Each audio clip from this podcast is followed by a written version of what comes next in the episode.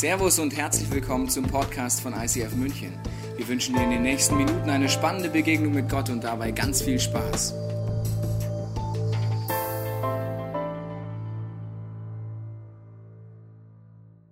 Herzlich willkommen zu unserer Weihnachtsserie. Sein Name ist. Es geht um Namen, die Menschen Gott gegeben haben, uns beschreiben, wie er wirkt, was sein Wesen ist. Ich weiß nicht, ob du mich kennst. Mein Name ist Tobias, aber ich habe noch mehr Vornamen. Wer hat mehr als einen Vornamen in seinem Pass? Mal kurze Frage.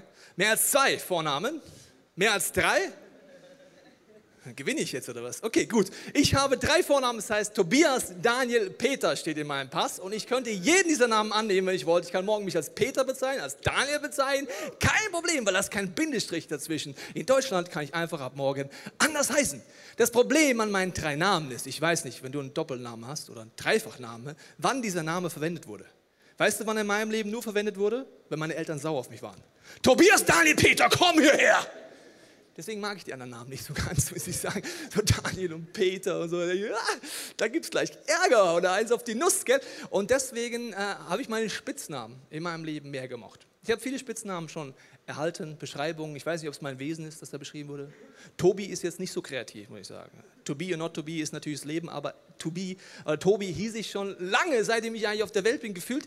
Aber ich hatte andere Namen. Zum Beispiel Toblerone, Tobinski, Tob, Tobsucht und Töbu. Das war der Tiefpunkt meines Lebens. Töbu hieß ich mal. Genau. Ich weiß nicht, warum ich diesen Namen bekommen habe. Tobinski, so habe ich mich selber mal genannt, weil ich dachte, ich muss mal was ändern an den Spitznamen. Aber den Rest, den habe ich wie verliehen bekommen, muss ich sagen. Die Namen, um die es heute geht, sind auch Namen, die Menschen Jesus gegeben haben, um sein Wesen zu beschreiben. Und es ist eine Bibelstelle, die 750 Jahre bevor Gott auf diese Welt kam, bevor wir Weihnachten gefeiert haben, das allererste Mal, bevor das passiert ist, wurde eine Prophetie aufgeschrieben über diesen Jesus. Jesaja 9, ich lese dir vor, das ist die Grundlage dieser ganzen Predigtserie. Da heißt es, das Volk, das im Finstern lebt oder in der Hoffnungslosigkeit, sieht ein großes Licht. Hell strahlt es auf über denen, die ohne Hoffnung sind. Du, Herr, machst Israel wieder zu einem großen Volk und schenkst ihnen überströmende Freude. Sie sind fröhlich wie nach einer reichen Ernte. Sie jubeln wie nach einem Sieg, wenn die Beute verteilt wird. So wie du Israels damals aus der Gewalt der Medianiter errettet hast, du befreist sie dann von ihrer schweren Last der Fremdherrschaft. Das müssen wir heute anschauen, was das vielleicht in unserem Leben bedeutet. Du zerbrichst die Peitsche, mit der sie zur Zwangsarbeit getrieben werden. Und jetzt heißt es, denn uns ist ein Kind geboren. Ein Sohn ist uns geschenkt, er wird die Herrschaft übernehmen. Man nennt ihn, jetzt kommt die Namen, wunderbarer Ratgeber, starker Gott, ewiger Vater, Friedensfürst. Was mir das erste Mal aufgefallen ist, als ich diese Bibelstelle gelesen habe, ist irgendwie eine surreale Situation. Der Prophet ist der Meinung, dass ein Kind geboren ist und dass dieses Kind die Antwort sein kann auf meine Nöte, auf meine Herausforderung, auf meine Hoffnungslosigkeit. Wo es dunkel in meinem Leben ist, wo ich vielleicht Schuld mit mir rumtrage, Verletzungen mit mir rumtrage. Ein Kind, ich weiß nicht, ob du weißt, wie Kinder aussehen. Ich habe dir so sicher mal eins mitgebracht. Also ein Kind sieht tendenziell so aus. Süß, gell? Oh. Und das soll die Antwort sein auf meine Probleme, auf die Dunkelheit in meiner Seele? Ich meine, vielleicht war Jesus ein lustiges Kind, vielleicht sah er so aus.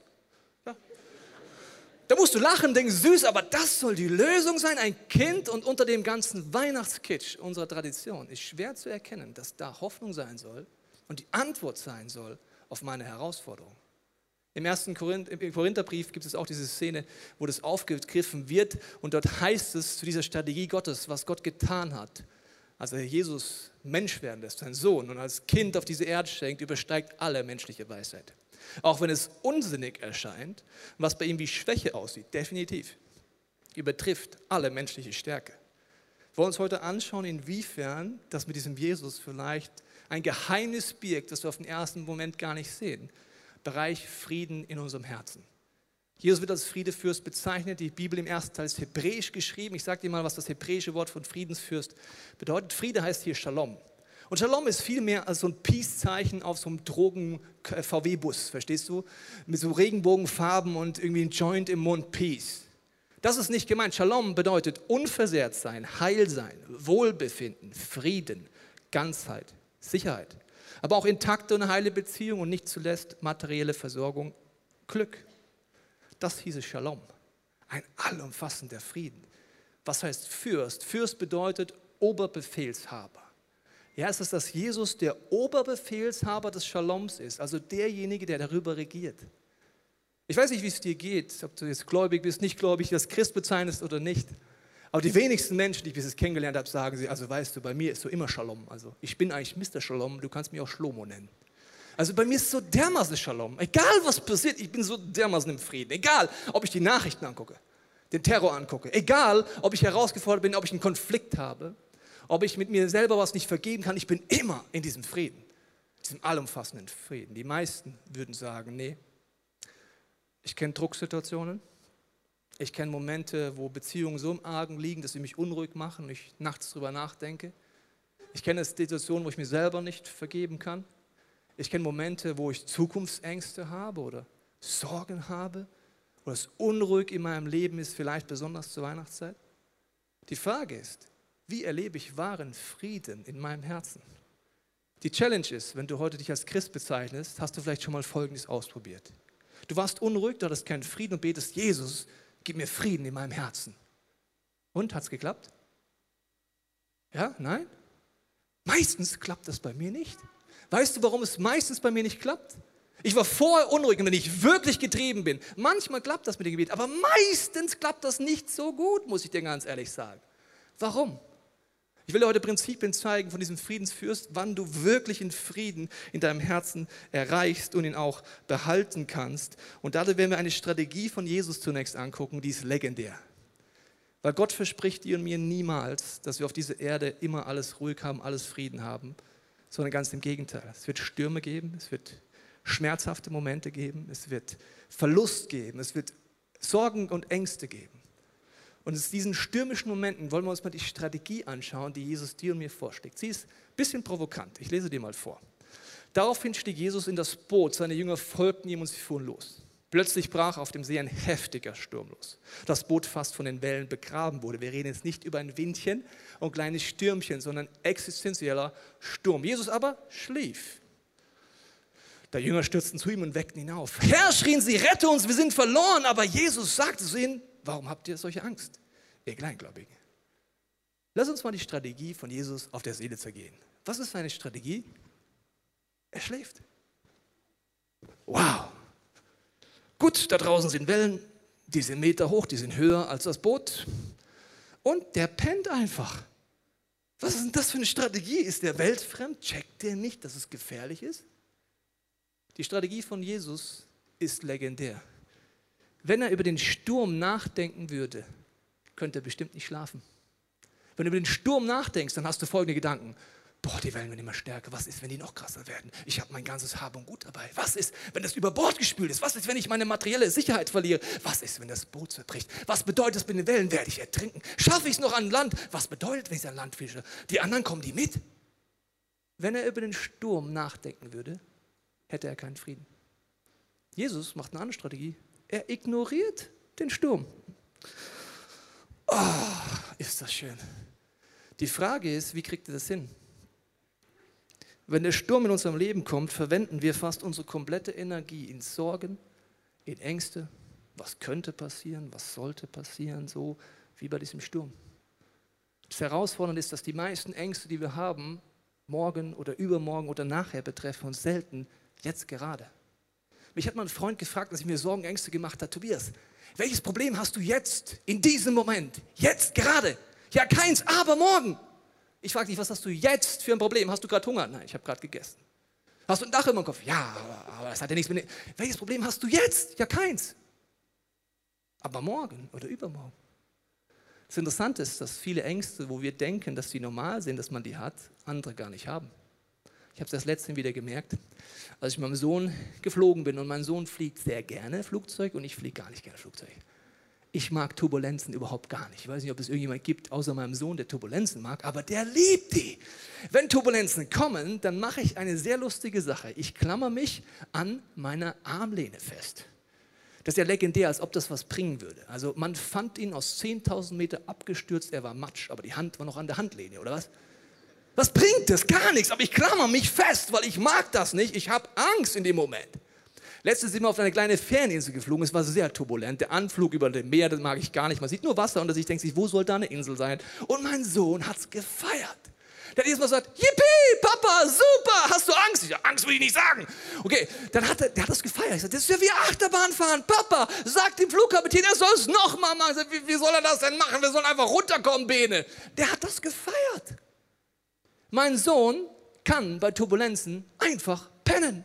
Das ist dem wurscht. Warum? Der vertraut, dass Gott sein Leben in der Hand hat, dass das Flugzeug funktioniert, dass der Kapitän es im Griff hat und dass es eigentlich wie Stoßdämpfer sind bei dem Auto, wenn ich durch die, Heiz, durch die Steppe heize. Ich wende meine Energie aber in Angst. Ich denke über nach, was könnte passieren.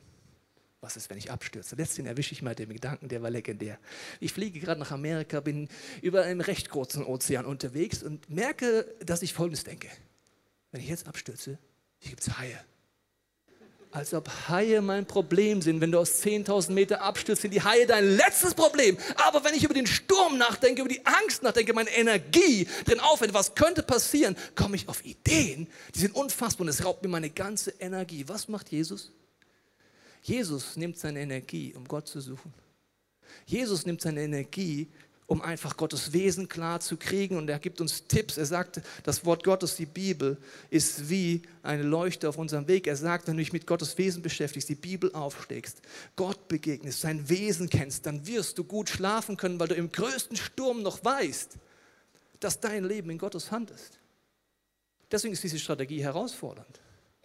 Ich meine, in meinem Leben sieht es oft so aus, an Weihnachten habe ich eine Kitsch-Vorstellung. Vielleicht hat noch jemand hier so eine Kitsch-Vorstellung. Ich stelle mir vor, eine Hütte im Schnee auf dem Berg.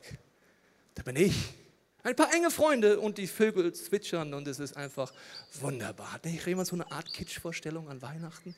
Keiner kommt, danke. Ein paar, ihr müsst ein bisschen Seelsorge mit mir machen. Meldet euch, auch wenn es nicht stimmt, dann denkt der Pastor, er ist nicht komisch. Okay, also das ist so meine Vorstellung. Nur die Challenge ist, solange das so ist, solange kein Sturm da ist, solange kein Problem da ist, kann ich schon sagen, ja, ich habe Frieden im Herzen. Jesus, du bist mein Friedefürst. Ich bin in einer Hütte, ich arbeite nicht, es gibt keine Probleme. Ich lege mich hier hin.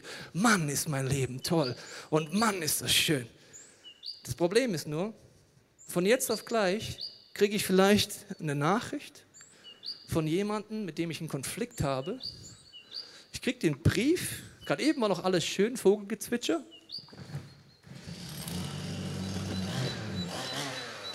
Und auf einmal ist es wie wenn neben meiner Hütte jemand die Motorsäge anmacht und ich denke mir, wie soll man denn da schlafen? Ich denke über den Konflikt nach, merke, ich bin nicht versöhnt mit der Person, meine Gedanken drehen sich drum, was ich alles noch sagen könnte. Ich bin durch ungerecht behandelt, ich habe vielleicht Wut in mir. Und ich lese den Brief und denke mir, ist doch normal, dass man Sorgen macht und meine Gedanken gehen in den Konflikt rein, in die Möglichkeiten. Was kann alles passieren? Oh. Andi, kannst du weiter, woanders weiter sägen, bitte? Danke, danke, Andi.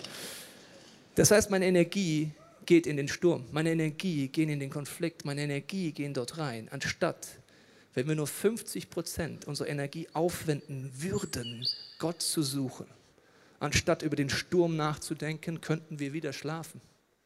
Jesus sagt, das sein Wort, die Bibel. Und ich hoffe, du schlägst sie auf. Wenn nicht, probier es mal aus. Sagen, Jesus, rede dadurch zu mir. Mach es lebendig. Zeig mir, wer du bist. Sagt die Bibel selber, dass sie wie eine Leuchte ist in unserem Leben. Und ich weiß nicht, wie es war früher für dich als Kind, wenn es dunkel wurde. In deinem Zimmer. Für mich war das immer so, dass ich gedacht habe, wow, was sind denn das für Fratzen dahinter? Was ist da los? Und dann habe ich mir meine Taschenlampe genommen und hingeleuchtet. Ich habe gedacht, was sind das für böse schwarze Männer? Ach nee, ist nur der Gospelchor. Okay, oder wer ist denn das? Oh, da ist so ein roter, roter Punkt da hinten. Das ist ein außerirdisches.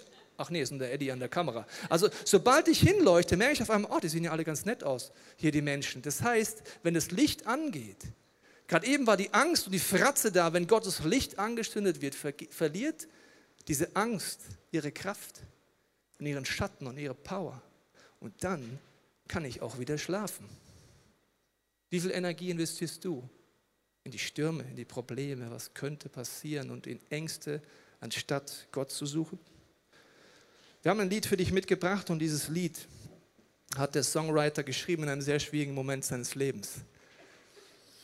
Seine Frau hatte lange eine Krebserkrankung und sie haben gehofft, dass sie darüber hinweg sind. Und sie waren in einer guten Phase und hatten geplant, als Familie zwei Wochen in Urlaub zu fliegen. Kurz bevor sie wegfliegen, kriegen sie eine Nachricht vom Krankenhaus, dass sie unbedingt reinkommen sollen, weil es ist etwas Neues gefunden worden bei seiner Frau. Das ist der Moment, wo von jetzt auf gleich deine Seele unruhig wird.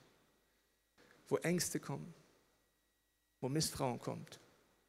Sie diskutieren als Familie, gehen wir in Urlaub und dann ins Krankenhaus, gehen wir gleich ins Krankenhaus. Was ist, wenn sie dort behandelt wird und es vielleicht die letzte Chance wäre, mit den Kindern wegzufliegen? Sie entscheiden sich, zwei Wochen in Urlaub zu gehen und erst dann ins Krankenhaus zu gehen.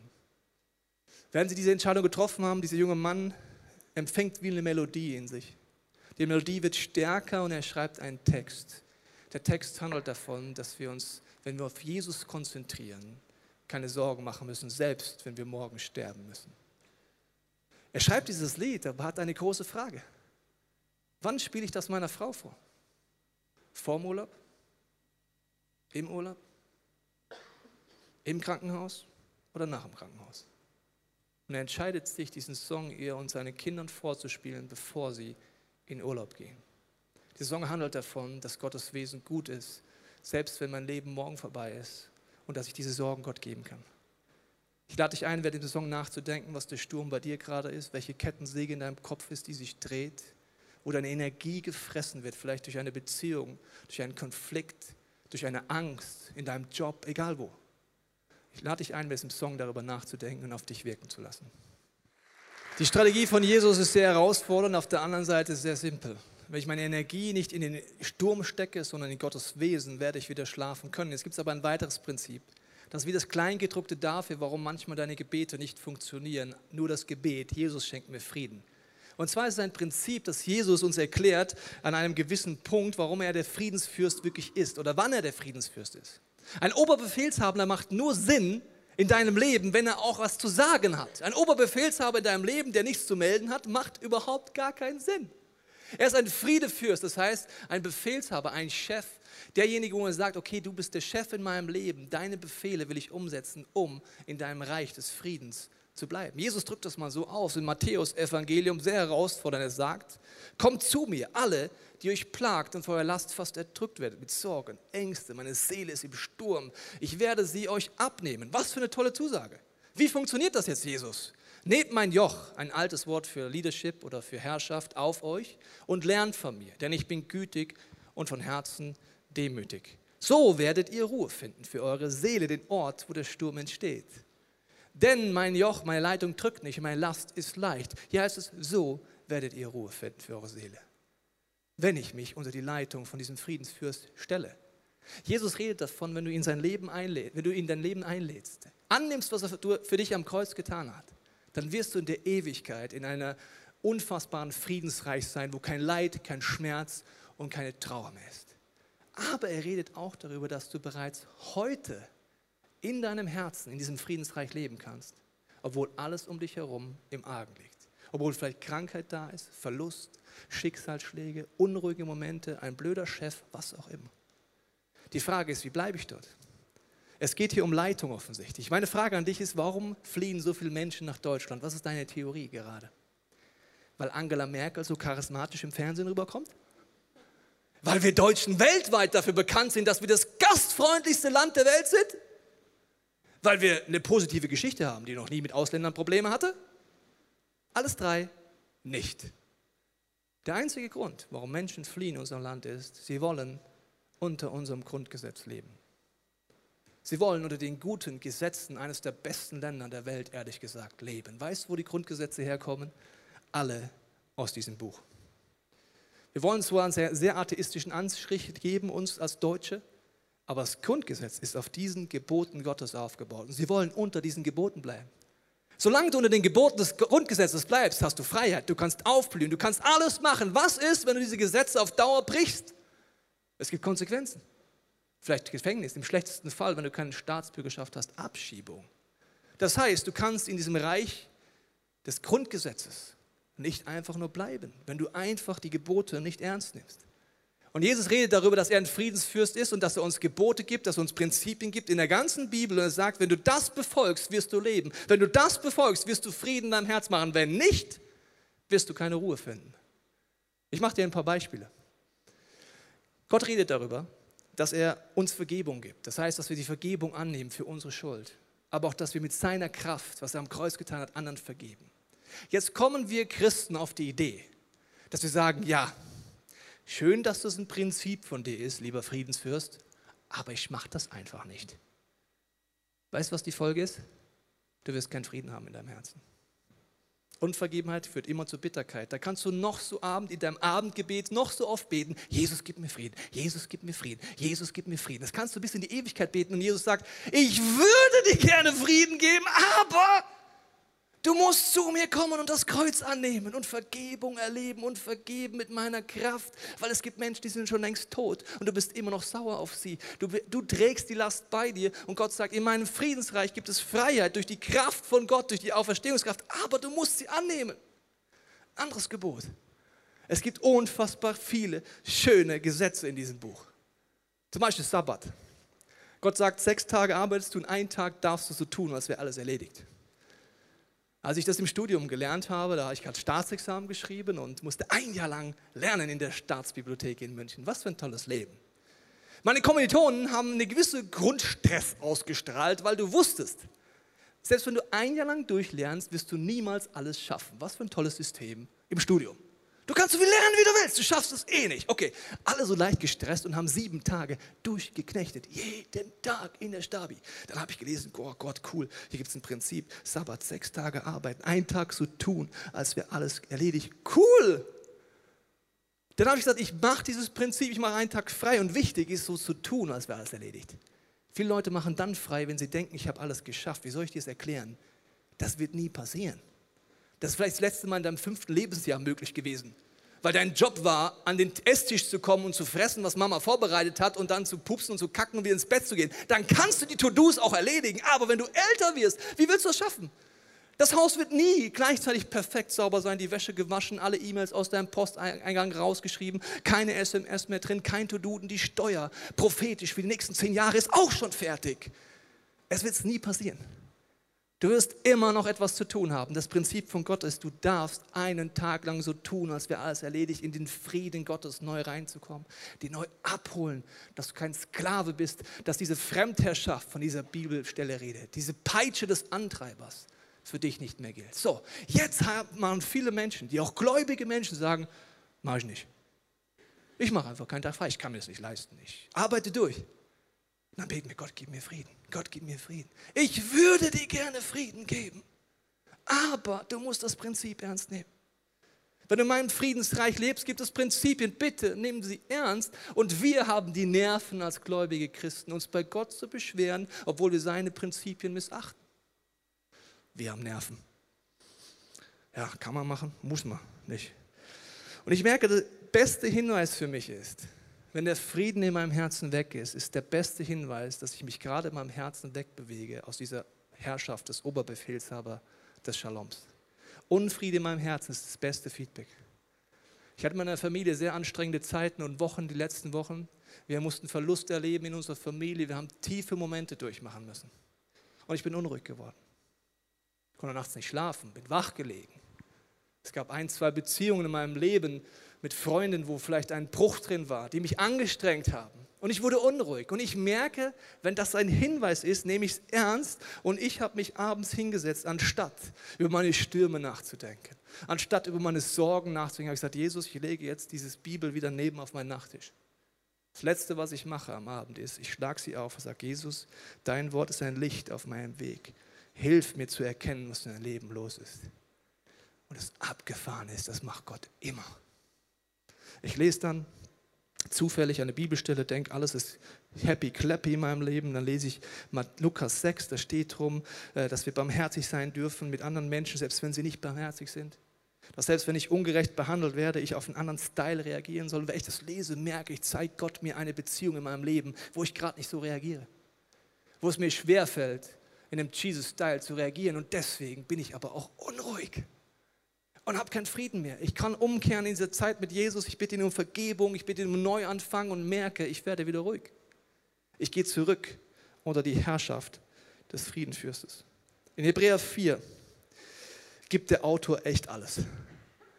Und er redet mit gläubigen Christen. Wenn du kein Christ bist, genieße es. Wenn du Christ bist, viel Spaß bei der Challenge. Der gibt so dermaßen Gas Und es ist so dermaßen wichtig, dass wir ihn ernst nehmen. Wir schauen mal, welche drastischen Worte er ergreift. Deshalb müssen wir alles dran setzen, das Ziel nicht zu verfehlen. Denn Gottes Zusage, uns seine Ruhe oder seinen Frieden zu schenken, ist noch nicht erfüllt. Auch uns gilt ja diese gute Botschaft, die Gott unseren Vorfahren seit Tausenden von Jahren gab. Ihnen freilich nutzte dies nichts. Warum nicht? Denn sie haben Gottes Zusage zwar gehört, aber sie vertrauten Gott nicht. Die Prinzipien des Friedensfürstens haben sie gehört, aber sie setzten sie nicht um. Doch wir, die wir ihm vertrauen, werden in sein Reich des Friedens kommen. Und das sagte Gott, obwohl es diese Ruhe von allem Anfang an gab, als Gott die Welt geschaffen hatte. Dann heißt es, das bedeutet Gottes Angebot, in, uns, in sein Reich des Friedens mit ihm als Oberbefehlshaber aufzunehmen, besteht auch heute noch.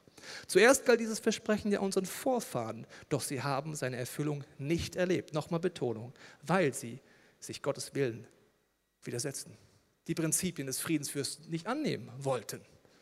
Darum lasst uns alles daran setzen, zu dieser Ruhe Gottes zu gelangen, damit niemand durch Ungehorsam das Ziel verfehlt. Unsere Vorfahren sind uns darin ein warnendes Beispiel. Gottes Wort, die Bibel, ist voller Leben und Kraft, gerade in Momenten, wo es unruhig und die Stürme kommen. Es ist schärfer als die Klinge eines beidseitig geschliffenen Schwertes. Dringt es doch bis in unser Innerstes, bis unsere Seele, der Ort, wo die Stürme entstehen, unser Misstrauen und unseren Geist und trifft uns tief in Mark und Bein.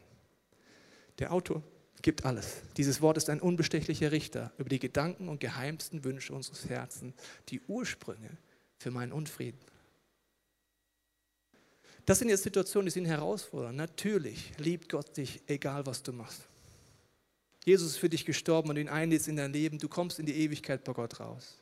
Er liebt dich auch, wenn du die Prinzipien nicht anwendest, aber die Kosten des Misstrauens gegenüber ihm tragen immer wir, weil mein Herz unruhig wird. Im Kolosserbrief gibt es noch einen letzten Aspekt des Friedensfürstens und dort heißt es, dass der Friede in unserem Herzen wie ein Schiedsrichter ist. Ich habe dir mal ein Bild mitgebracht, für die, die sich im Sport nicht auskennen, das ist ein Schiedsrichter. So. Der Friede Gottes ist wie ein Schiedsrichter, sagt die Bibel im Kolosserbrief, im griechischen Urtext. Was heißt das? Ich habe gesagt, wenn ich unruhig werde in meinem Leben, wenn der Frieden weggeht, ist es so, wenn der Schiedsrichter pfeift und pfeift und sagt, Tobi, Achtung, Du entfernst dich gerade aus dem Friedensreich Gottes mit deinem Herzen. Ich habe eine Lektion gelernt, relativ jung. Ich bin sehr dankbar, auch wenn sie sehr schmerzhaft war. Meine Frau und ich haben eine Wohnung gesucht in München. Es war damals schon nicht so leicht, muss ich dir sagen. Wir wussten, wir haben noch drei Wochen Zeit, bevor unsere alte Wohnung vorbei ist und wir auf der Straße stehen als wunderbare Studenten ohne großes Einkommen. Also haben wir gesucht, zwei Wochen vor diesem Termin, habe ich auf Immo-Scout zumindest mal eine Wohnung gefunden. Die Wohnung war null das, was wir uns vorgestellt haben. Es gab Maklergemühe, wir hatten keine Kohle, wir waren Studenten. Es gab eine zu teure Miete und es war an einer Straße, wo du dich nicht waschen musst, weil der Feinstaub so stark ist, dass es sowieso nichts bringt. So, das war die Wohnung. Bereits beim Angebot war in mir ein Unfrieden, eine Unruhe und auch in meiner Frau. Wir wussten eigentlich schon vorher, wenn wir ehrlich sind, das ist nicht unsere Wohnung. Aber wir hatten Angst. Wir hatten Misstrauen. Wie sie im Hebräerbrief hat, aus Misstrauen ihm gegenüber haben wir das Ziel verfehlt. Der Schiedsrichter hat schon geblasen, was er konnte durch sein Pfeifchen da, bevor ich überhaupt in der Wohnung war. Da sind wir in die Wohnung gekommen, ich werde es nie vergessen. Die Wohnung hatte genau zwei Fenster im Wohnzimmer, sonst nirgends. Nicht in der Küche, nicht in der Bad, nicht im Schlafzimmer, nirgends. Einfach zwei Zimmer im Schlafzimmer. Und die zwei Zimmer zum Feinstaub, weißt ihr. In der Wohnung stehen wir, beide bedrückt, kein Frieden keine Ruhe. Der Schiedsrichter bläst seine Pfeife so laut er kann, aber ich vertraue Gott nicht.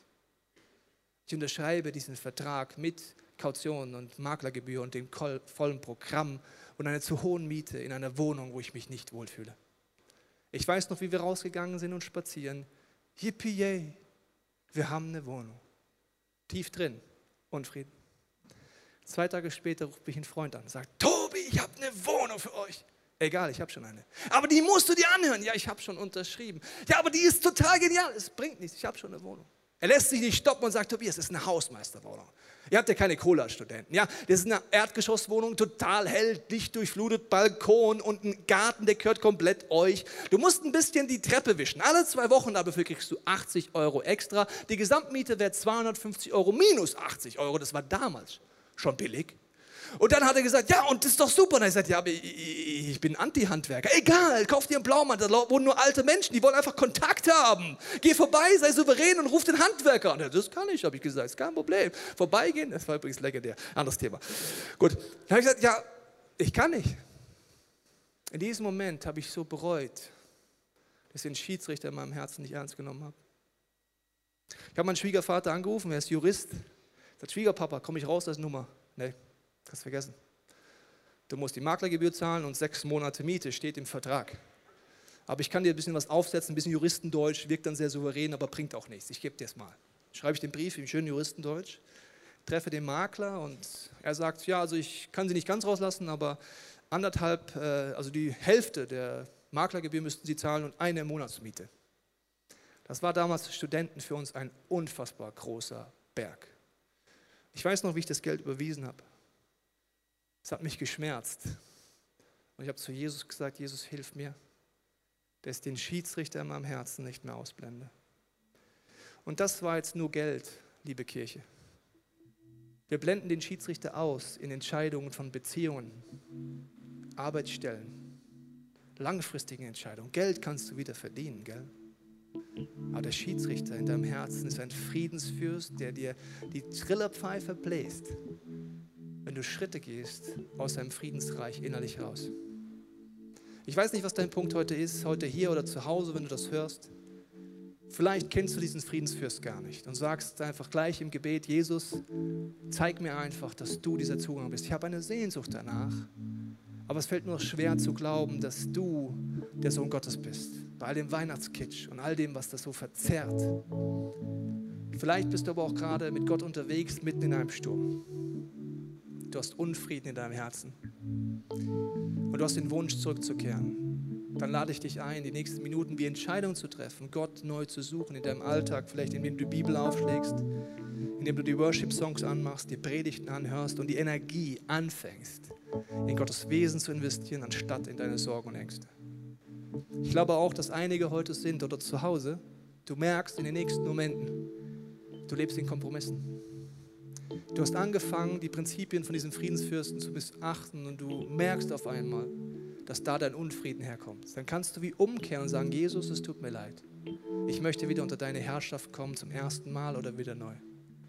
Ich möchte beten und wenn du magst, bete in deinem Herzen mit, dass die nächsten Minuten etwas sind, wo Gott zu dir ganz persönlich redet.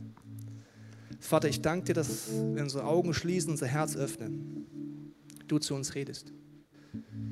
Jesus, ich bete für jede Person heute, die dich noch nicht kennt, dass du anklopfst unser Herz, uns zeigst, dass wir dir vertrauen können, dass du der Zugang bist zu einer lebendigen Gottesbeziehung, dass du für uns am Kreuz gestorben bist. Und Jesus, ich bete für jeden Menschen, der mit dir unterwegs ist und gerade in Stürmen des Lebens ist. Bitte hilf uns, das ernst zu nehmen, deine Strategie, dass du schlafen kannst, weil du schaffst es, deine Energie zu investieren in das Wesen des Vaters im Himmel. Ich will das ernst nehmen, Jesus, für mein Leben. Ich bete das ganz persönlich für mein Leben. Für all die unruhigen Momente, dass du zu mir reden darfst, mir zeigen kannst, was die Ursache ist. Und Jesus, ich bete auch für jede Person, die gleich merkt, dass wir vor dir weggelaufen sind, Prinzipien gebrochen haben und es uns leid tut. Ich binde den Geist der Anklage über dir, der Lüge und der Täuschung. Dass du tief im Herzen weißt, Gott wartet nur darauf, dass du umkehrst. Er ist für dich in jedem Moment. Er klagt dich auch gar nicht an. Aber er wünscht dir, dass du aufblühst und lebst, und zwar unter seinen Prinzipien des Friedensfürsten. Ich danke dir für diese nächsten Momente, Jesus, dass du unserem Herz arbeitest. Amen. Wir hoffen, dass dir diese Predigt weitergeholfen hat. Wenn du Fragen hast, kannst du gerne an info at icf-moenchen.de mailen und weitere Informationen findest du auf unserer Homepage unter www.icf-moenchen.de.